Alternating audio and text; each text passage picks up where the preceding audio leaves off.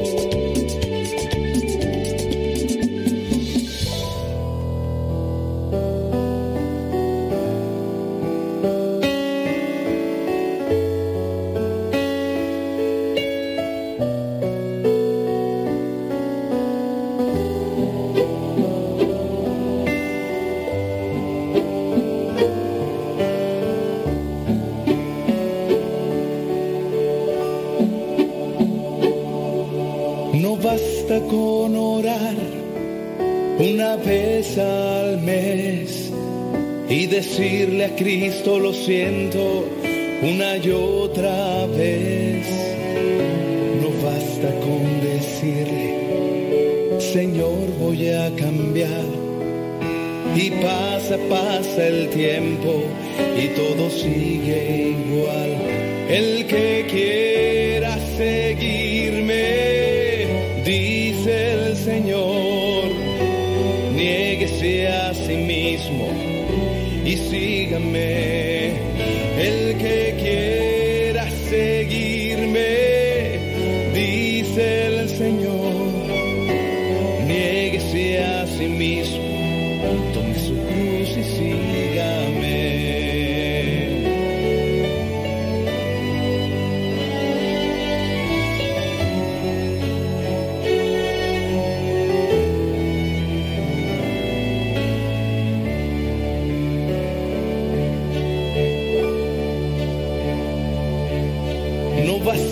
con creer que Él nos ama tanto, que nos quiere como somos, sin pedir un cambio. No vale la pena mentirnos a nosotros mismos, cuando sabes que el Señor conoce. Radio María, muchísimas, pero muchísimas gracias por darnos esta oportunidad de estar nuevamente aquí con ustedes en este programa que se llama Gozo y Esperanza, Gaudium et Spes. Muchísimas gracias. Hablando sobre lo que es el cristiano en la vida social, de cómo debemos de, de trabajar. El cristiano no está enfocado solo a rezar o a ponerse un escapulario o un rosario, sino estamos llamados a tener una presencia en la sociedad. Y qué mejor que presentar a aquellos que nos han dado testimonio y que su testimonio ha prevalecido a lo largo de los años. Hablando de la Madre Teresa de Calcuta. ¿Cómo poder presentar lo que son las bienaventuranzas? Eh, sí, esas bienaventuranzas que están ahí en la Biblia, vividas desde la Madre Teresa, Santa Teresa de Calcuta. Jesús dijo, bienaventurados los pobres en espíritu, porque de ellos es el reino de los cielos. La Madre Teresa decía, cuando no te queda más que Dios, tienes más que suficiente para comenzar de nuevo. La pobreza espiritual del mundo occidental es mucho mayor que la pobreza física de nuestra gente. Esto también fue referido en algún momento de la Madre Teresa a un sacerdote que desde Estados Unidos quería integrarse con la, en la comunidad y en la actividad de Madre Teresa. Dice, bueno, tú estás allá, a lo mejor te preocupa que acá estén muchos sin comer, pero también que te preocupe que allá en Estados Unidos hay muchos que tienen de comer, pero están vacíos de Dios. Y por estar vacíos de Dios, hacen que su egoísmo se llene más y más. Y creo yo que hace en este caso uh, repercusión en nuestras vidas. Quizá a lo mejor sí nos cuestionamos mucho sobre las personas que están viviendo pobre, en, eh, pobremente en cuestión de lo material. Pero ¿por qué no preocuparnos de las que están viviendo pobremente a nivel espiritual? Que son incluso las que viven mal y hacen daño. Fíjate, o sea, una persona que está pobre materialmente, pues sí, vive mal. Pero si tiene a Dios, puede luchar, puede buscar los medios. Pero ¿y qué tal de aquella persona que está pobre de Dios, vive mal y al mismo tiempo hace el mal? Claro, también hay personas pobres materialmente y pobres de Dios que también hacen mucho daño. Pero hay que pensar en esto de pobres de espíritu. La pobreza espiritual del mundo en general es mucho mayor que la pobreza física en nuestra gente. Sí, tú puedes decir, uy, hay tantos pobres en el mundo, pobres materialmente, pero vamos a contarlos con los pobres espiritualmente y podría ser que somos más, incluyéndonos ahí, porque si nosotros nada más nos preocupamos de nosotros mismos, somos egoístas. Otra bienaventuranza, bienaventurados los que lloran, porque ellos serán consolados. Madre Teresa decía, el dolor y el sufrimiento han entrado en tu vida. Pero recuerda que el dolor, la tristeza y el sufrimiento no son más que un beso de Jesús, una señal de que te has acercado tanto a Él que Él puede besarte. Bienaventurados los que lloran porque ellos serán consolados. El dolor y el sufrimiento han entrado en tu vida. Recuerda que te has acercado más al Señor y ahora Él podrá besarte. Bienaventurados los mansos, porque ellos heredarán la tierra. Madre Teresa decía, la humildad es la madre de todas las virtudes. Pureza, caridad y obediencia. Al ser humildes, nuestro amor se vuelve real, devoto y ardiente. Si eres humilde, nada te tocará ni alabanza ni desgracia, porque sabes lo que eres. Si te culpan, no te desanimarás. Si te llaman santo, no te pondrás en un pedestal. Gracias a la humildad, nosotros podemos caminar por el mundo confiando siempre en el Señor. Y por cierto, por ahí hay algunos consejos de la Madre Teresa de Calcuta sobre la humildad. Si somos humildes, vamos a mirar también las necesidades de los demás. Vientos huracanados. Gracias Radio María. Vamos a seguir con esto de las bienaventuranzas y también vamos a seguir con los consejos para alcanzar la humildad. Ya por ahí nos está acompañando también mi estimado Guillermo Torres Quirós, que se está preparando para entrar con su cápsula, y también mi estimado Rafa Salomón. Así que no se desconecten porque tenemos más de la doctrina social de la iglesia, aquí en Gozo y Esperanza.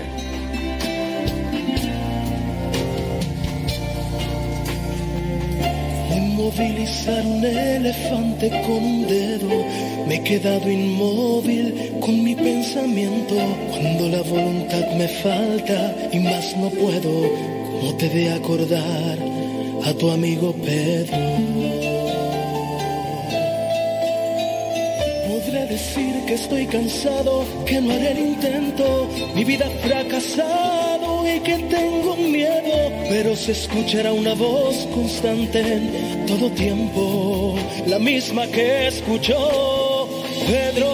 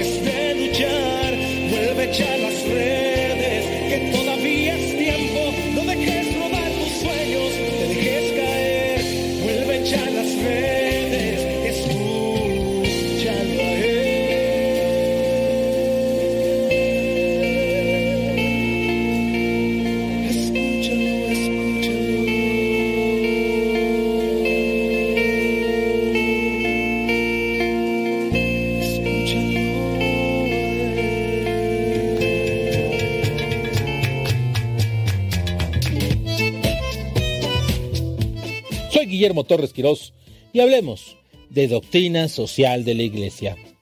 La guerra es el peor fracaso de la paz y el que más graves consecuencias tiene. ¿Y qué dice la Iglesia al respecto? La Iglesia siempre va a reprobar cualquier gesto de guerra. Por eso, en Gaudium et en el numeral 77, se nos dice que existe algo llamado inhumanidad de la guerra. La inhumanidad de la guerra está presente en el magisterio de la iglesia y hace referencia a que nunca puede ser la guerra un medio adecuado para resolver los problemas que surgen entre las naciones o entre las propias comunidades, entre las familias y los hermanos, puesto que daña terriblemente a todos los implicados y solo va generando conflictos nuevos y aún más complejos. Daña a todos. Por eso la guerra es siempre una derrota de la humanidad, como lo dijo San Juan Pablo II al cuerpo diplomático el 13 de marzo del 2003. Ya decía el Papa Pablo VI, el desarrollo es el nuevo nombre de la paz. Por eso, la pregunta, ¿qué estrategias de prevención existen para evitar la guerra y la violencia? La lucha por la paz no puede nunca reducirse solamente al desarme y a la represión violenta de los conflictos.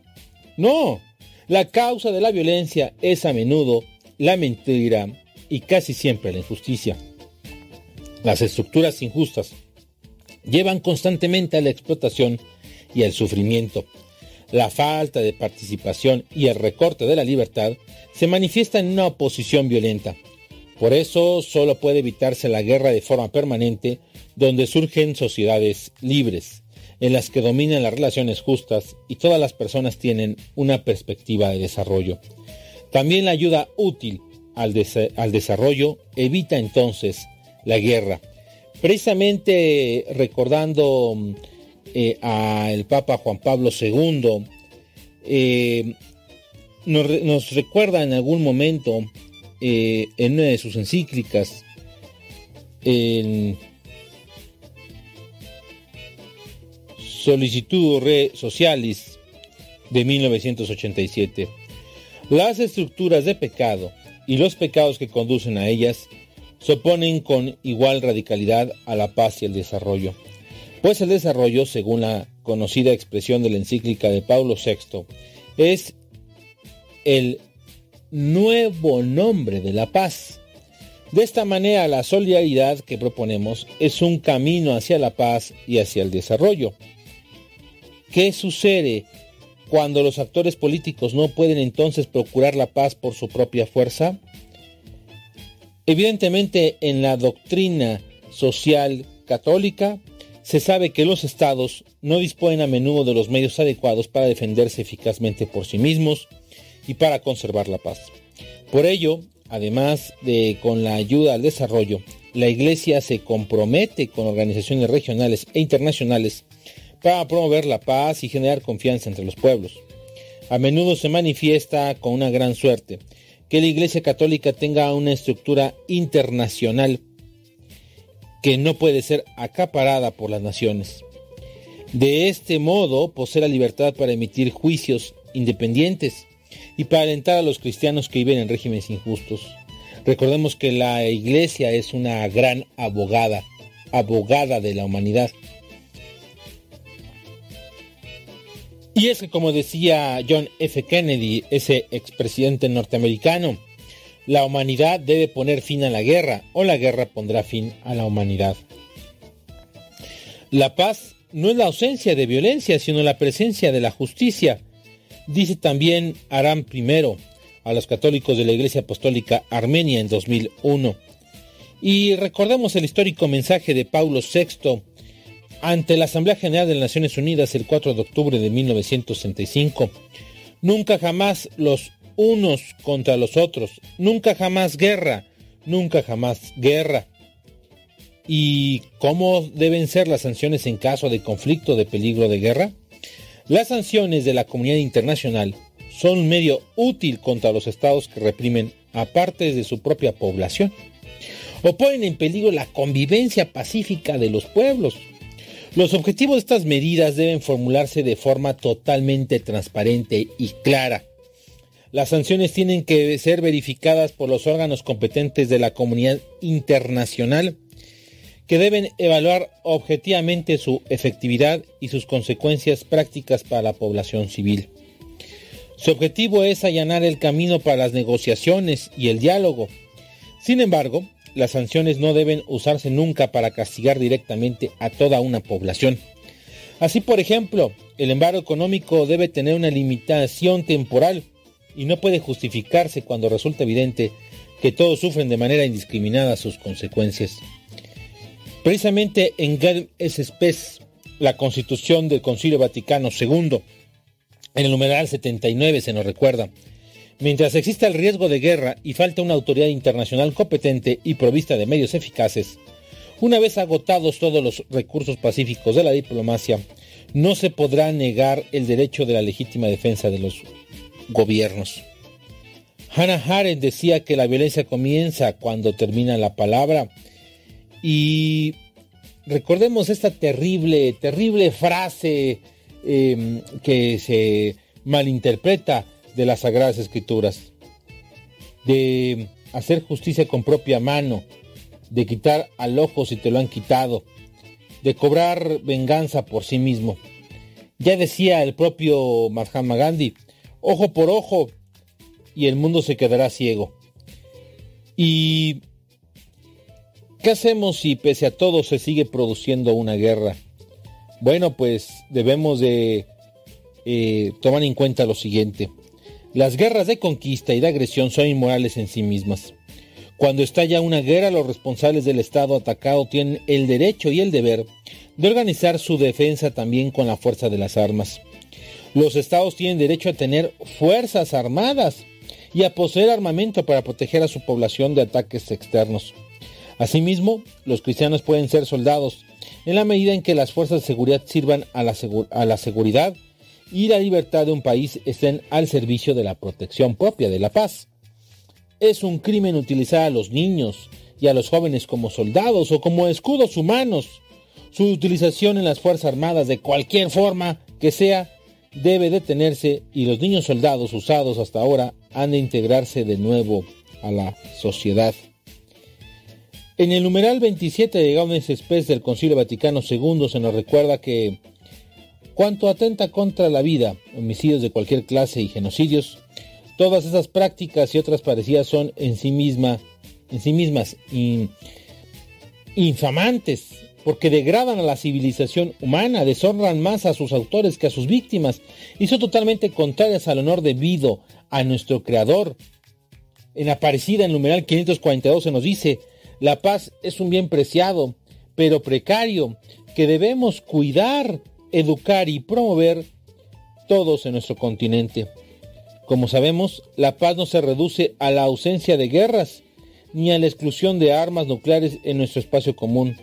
Logros ya significativos, sino la generación de una cultura de paz que sea fruto de un desarrollo sustentable, equitativo y respetuoso de la propia creación.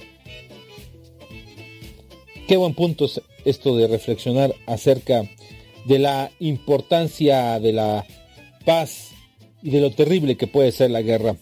¿Qué estamos haciendo nosotros en estos momentos en que estamos viviendo esta mm, terrible pandemia que nos ha prácticamente deshabilitado? Ojalá sirva este tiempo de reflexión a la humanidad de que tienen que ir de la mano, tienen que ir en conjunto para lograr, para lograr evitar más guerras y para hacer que la paz reine para todos.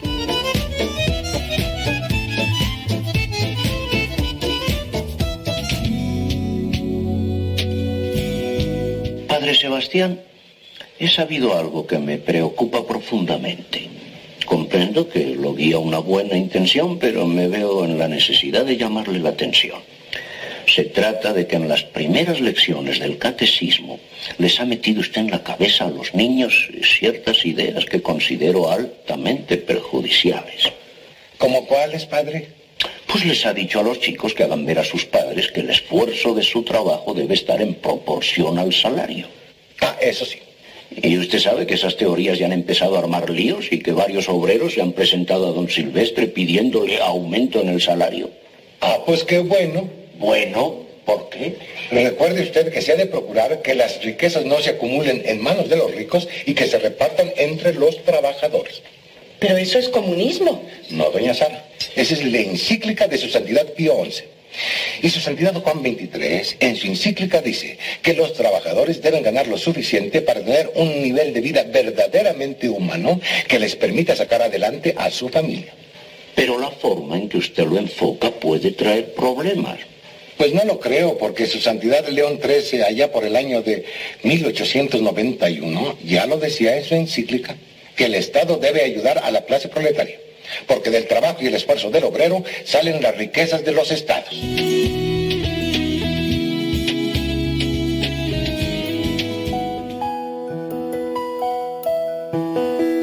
Que nada me perturbe, Señor, de tu perfecta paz, de tu bella amistad, de tu infinita protección, de tu inmenso amor y de tu redención.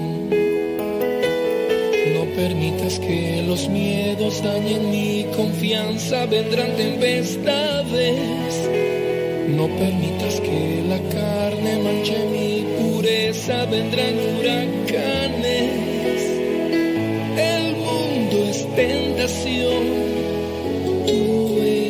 Salvación.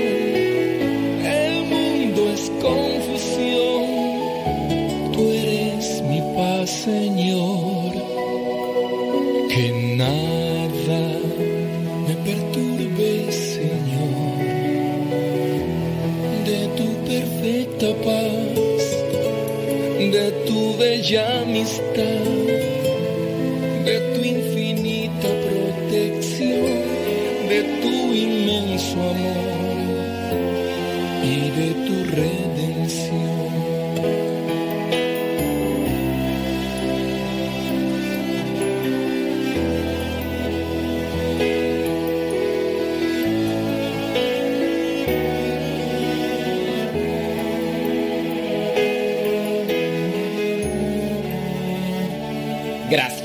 muchas, pero muchas gracias.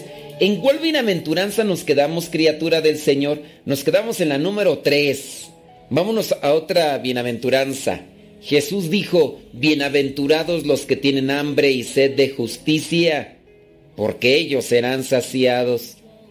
Madre Teresa de Calcuta decía, si juzgas a las personas, no tienes tiempo para amarlas.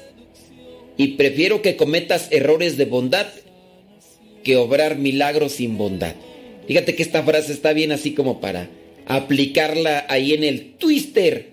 Si juzgas a las personas, no tendrás tiempo para amarlas.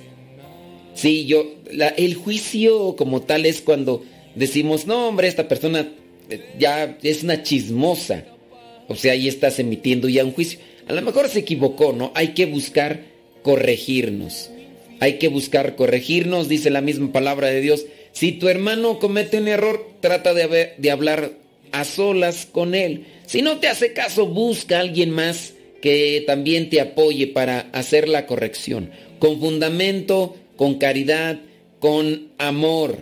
Si amamos, vamos a buscar siempre hacer el bien. El que ama siempre busca hacer el bien. Claro, hay personas que a veces pudieran pensar que aman, pero si están inventando chismes, calumniando, envidiando, a lo mejor tienen una idea equivocada de lo que es el amor. Ya desde la persona que tiene resentimiento hacia alguien, por envidia, por eh, enojo, por lo que sea, esa persona que, que no consiente que le digan el nombre de otra persona porque de inmediato se enchila. Oye, esa persona entonces en realidad no ama. Esa persona odia.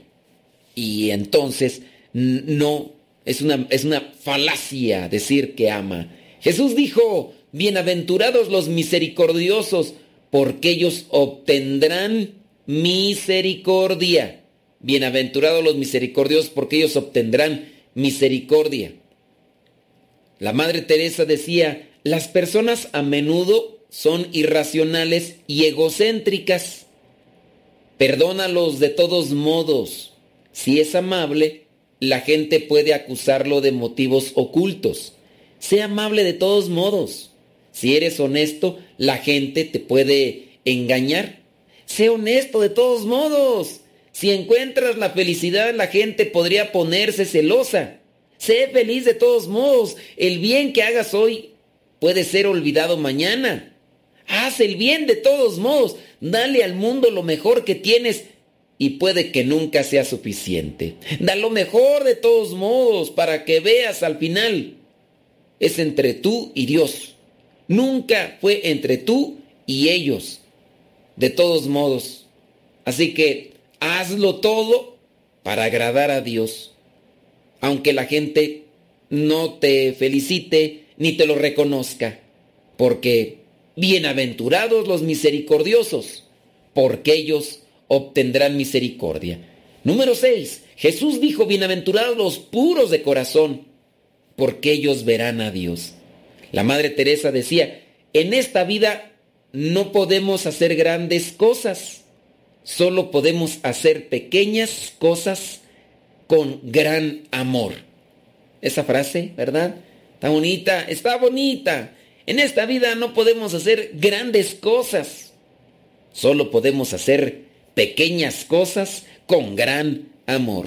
Fíjate, o sea, en el caso de la Madre Teresa que eh, fue reconocida, fue admirada por personas incluso no católicas, personas de la alcurnia, presidentes de países, la misma princesa Diana, no, la reina Diana, no, princesa, princesa Diana, rey, la Lady, Lee, Lady Di, de ahí los el Papa eh, Juan Pablo II admiraban a esta mujer pequeñita, pero con un corazón bien grande. Una mujer que se interesó por las necesidades de los que sufrían y buscó la manera de ayudarlos de una o de otra manera. Y todavía así hay gente que le echa tierra aún después de haber fallecido porque le da envidia que esa mujer siga haciendo el bien aunque ya no esté presente en la tierra. Número 7. Jesús dijo, bienaventurados los que trabajan por la paz, porque ellos serán llamados hijos de Dios. La Madre Teresa decía, la paz comienza con una sonrisa.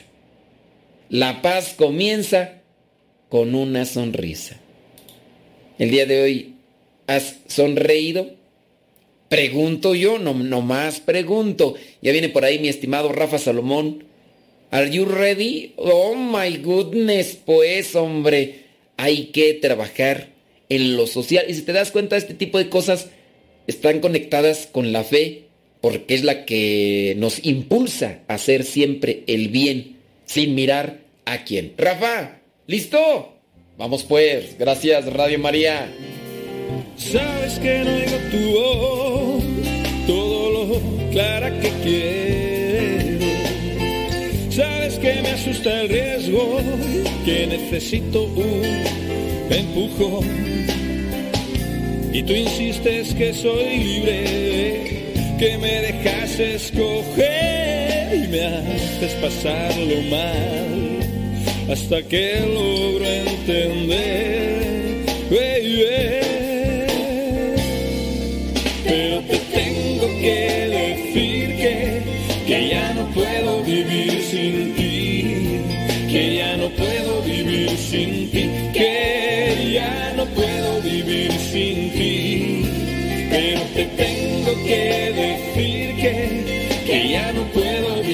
Sin ti, que ya no puedo vivir sin ti, que ya no puedo vivir sin ti.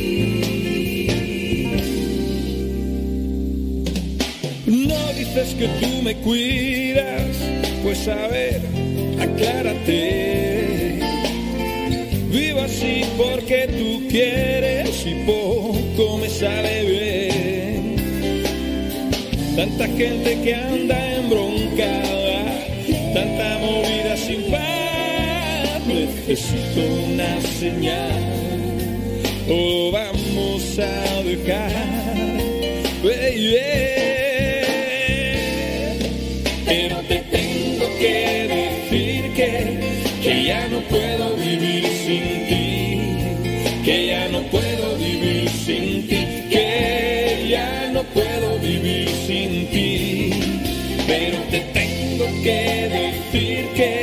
que, ya no puedo vivir sin ti, que ya no puedo vivir sin ti, que ya no puedo vivir sin ti.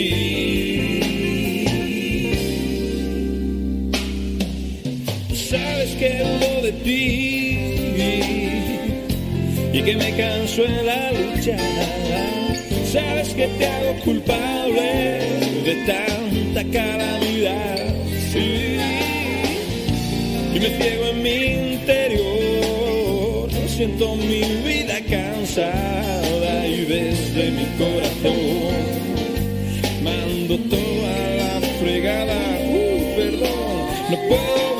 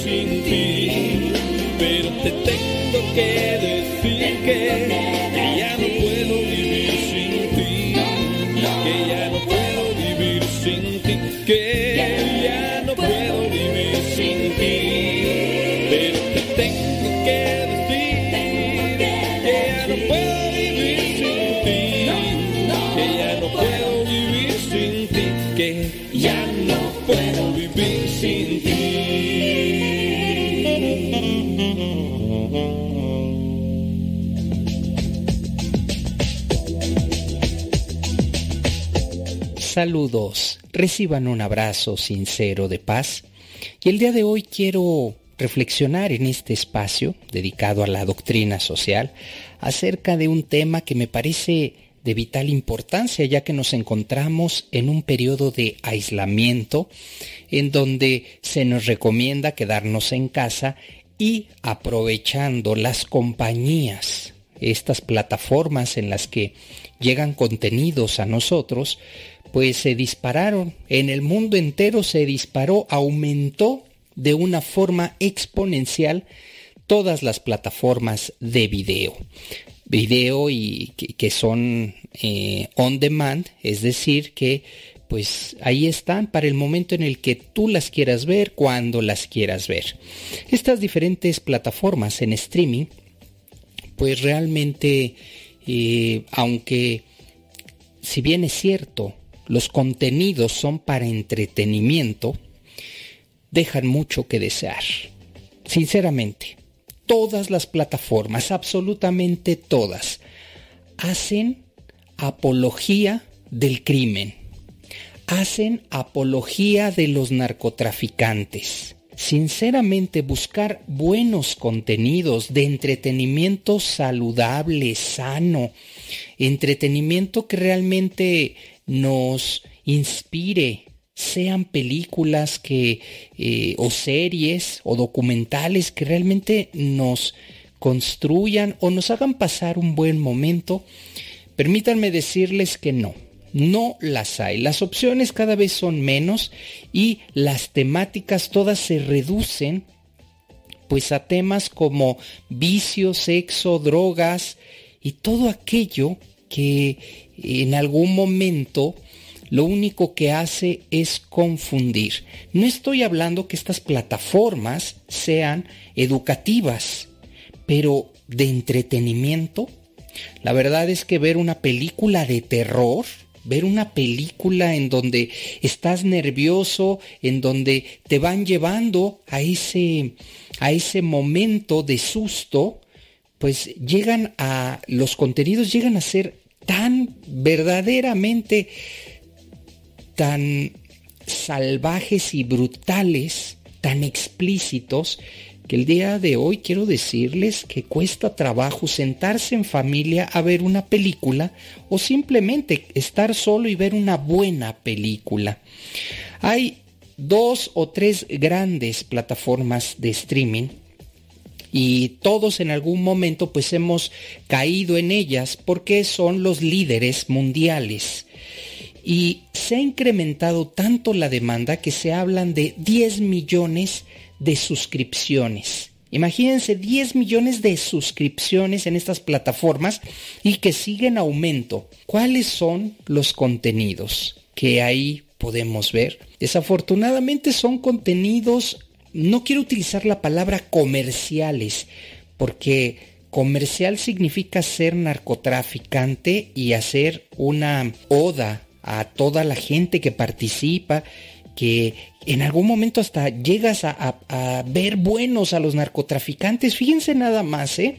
Son series y programas sin valores en donde se enaltece la actividad ilícita y que lo mismo cuesta, sinceramente, y lo hablo porque he tenido la oportunidad de participar en los medios de comunicación y lo mismo da hacer buenas historias que malas historias. En cuanto a producción, en cuanto a economía, me refiero. Lo mismo se va a invertir para hacer un buen producto que un mal producto. Pero hoy parece ser que la gente lo único que está volteando a ver y mientras más violencia, más sexo, más drogas se vea en la serie o en la película, es más exitosa, es más comercial. Repito el, término, ¿eh? es mucho más comercial que... Y estoy convencido más bien que pues como es lo único que te ofrecen, pues es lo único que consumes. En el momento en que nosotros como audiencia dejemos de consumir esos productos y empecemos a decir, no, esto no me gusta, esto no lo veo, empezar a ser selectivos, comenzarán las mismas plataformas, los mismos... Eh, inversionistas a darse cuenta que eso no está funcionando, que eso no es comercial. Pero ¿qué hacemos? Lo toleramos, dejamos pasar series como eh, estos grandes narcotraficantes, fíjense nada más, grandes narcotraficantes, pues es gente que pues realmente debería evaluar su acción porque está envenenando a la gente. Y eso no deberíamos verlo bien de ninguno y desde ningún punto de vista. Las historias que nos ofrecen desafortunadamente son así, van con lo mismo, sale una, otra y otra y todas tienen que ver con estos temas, violencia, sexo, narcotráfico y ¿Qué, ¿Qué, nos pasa como sociedad? Estamos en casa, vemos estas plataformas y entonces, pues es lo que consumimos, es lo que está ahí.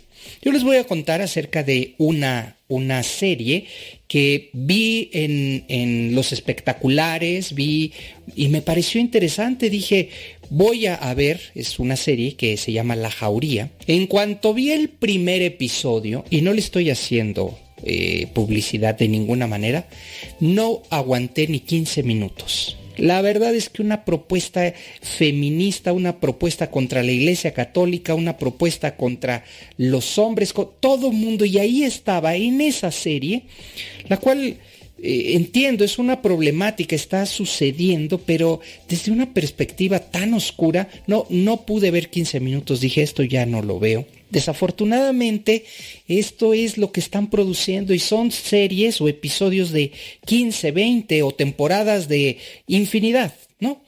De tal forma que, pues el día de hoy aquí, en este espacio, me gustaría mucho compartirte que hay que buscar, mejor dicho, hay que buscar buenos contenidos y ser selectivos en ellos, porque estamos invirtiendo mucho dinero en pues, realmente, y, y disculpen que lo diga con todo el respeto, porque son producciones, créanme, y vuelvo otra vez, da lo mismo hacer una buena película, una buena serie, que hacer estas situaciones que al final se convierten en pan con lo mismo y eh, no dejan nada, solamente te, te, ponen ahí como como la duda, pero una duda que no te lleva a nada, la duda de, pues ser narcotraficante será bueno. O sea, en esta postura en que no debemos por ningún motivo hacer una oda al narcotráfico.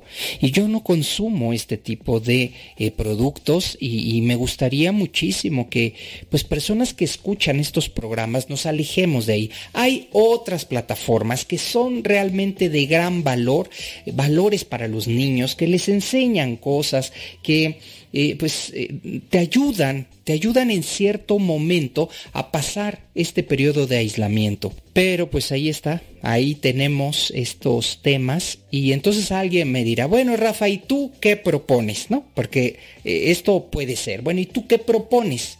Pues escribí una película para una plataforma que se llama Fanflix, que está dedicada a la familia y pues esta película se, se, llama 360 grados, un giro inesperado, un sacerdote, un, un, asaltante, se encuentran en un punto determinado. Hasta ahí te puedo decir. ¿Y qué fue lo que, lo que empecé a desarrollar? Pues me llevó al perdón. Esta película la vas a poder ver ahí, ya te diré cuándo, cuándo se estrena y todo, apenas se está filmando.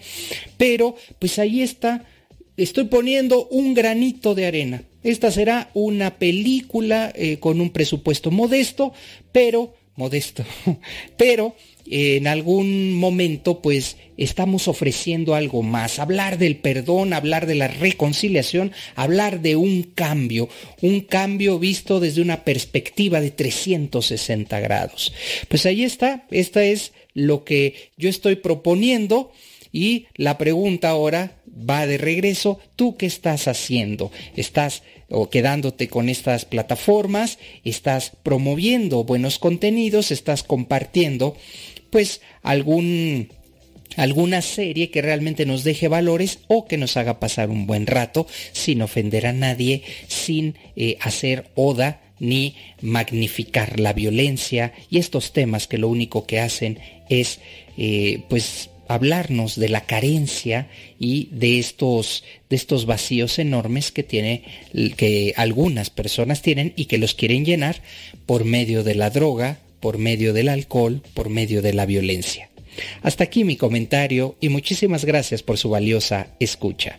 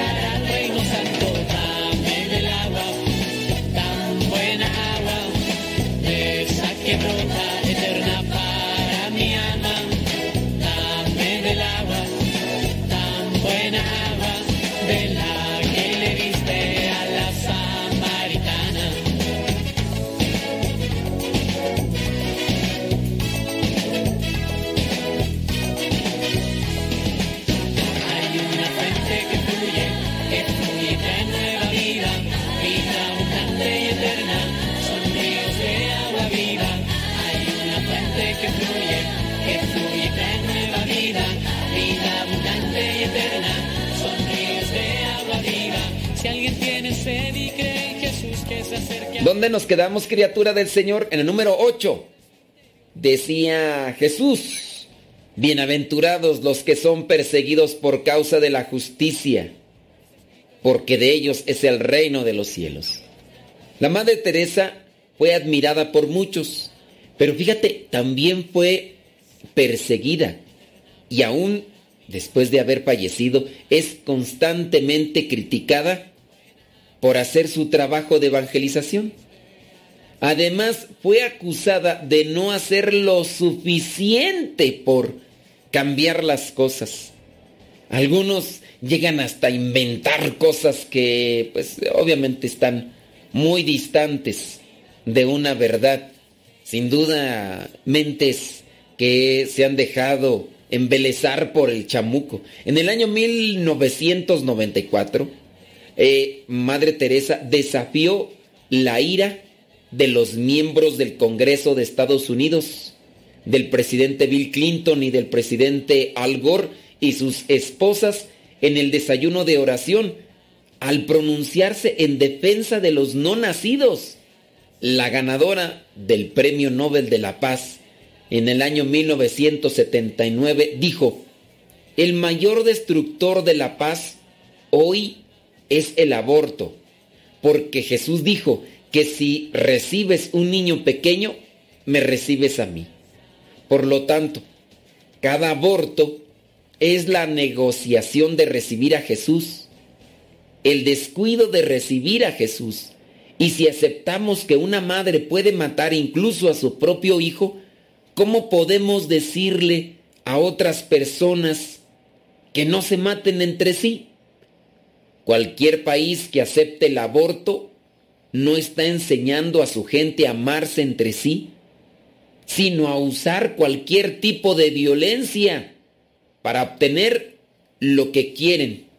Así lo dijo en aquella ocasión la Madre Teresa, mientras gran parte de la audiencia, al escuchar esto, se puso de pie y aplaudió así fuertemente, Clinton, Bill Clinton, Al Gore y sus esposas se sentaron rígidamente en la mesa principal eh, la Madre Teresa había hablado audazmente, sin buscar elogios, sin temor a la reacción violenta y a la persecución. Lo hizo simplemente para decir la verdad. Hay personas que hablan de amor, hay personas que hablan de caridad, de ayudar a los demás, pero pues nada más lo hacen de dientes para afuera. La Madre Teresa buscó siempre ayudar a los más débiles, buscó siempre ayudar a los más eh, perseguidos, a los más eh, olvidados. Que no se nos olvide que también la doctrina social de la iglesia nos impulsa a eso, ayudarnos mutuamente. Comencemos en nuestro hogar, comencemos en nuestra familia, con los que tenemos más cercanos porque podemos ser candil de la calle y oscuridad de la casa. Señoras y señores, ya se nos fue el tiempo. Gracias, Radio María. Muchas, pero muchas gracias. Gracias a Guillermo Torres Quirós, especialista en doctrina social de la iglesia, por habernos acompañado. Gracias a mi estimado Rafa Salomón. Él es conferencista y cantautor católico. Muchos thank yous. Gracias a ustedes también por su sintonía. Gracias por compartir este programa. Gracias por también difundirlo. Y aquí su servidor y amigo, el padre Modesto Lule, de los misioneros, servidores de la palabra. Nos escuchamos en la próxima si Dios no dice otra cosa. Gracias a Dios, gracias a Radio María por darnos esta oportunidad. Hasta la próxima.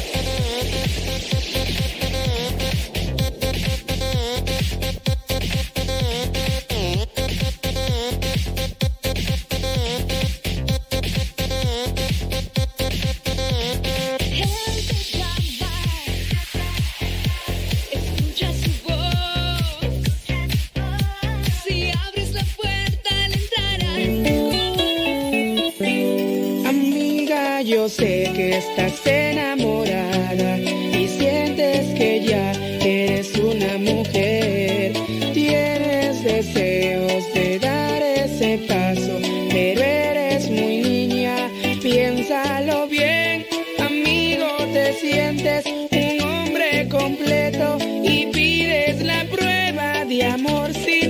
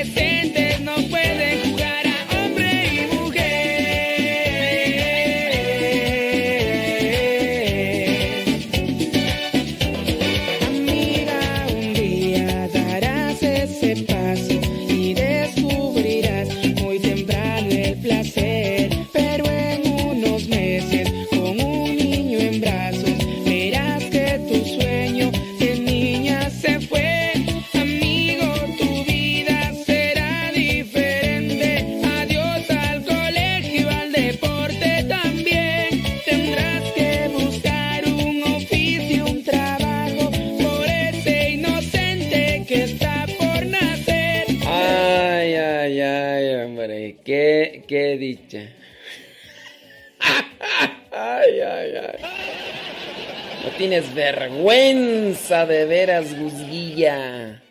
La Guzguilla, ya, ya sacaste, ya sacaste el cobre con lo de Sa- San Efron. Mm.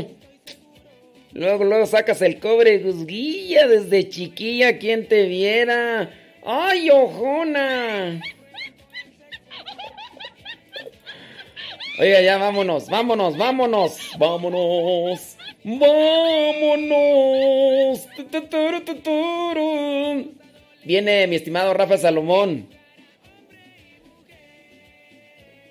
Ay, mira. Ay. ¿Quién te viera? Mm. Oiga, ahí viene Rafa Salomón con su programa Contacorriente. Muchísimas gracias a los que nos acompañaron. Y los invitamos para pues, que se queden aquí en el programa. Va a hablar sobre la adicción a comer. Ahí te hablan, Guzguilla.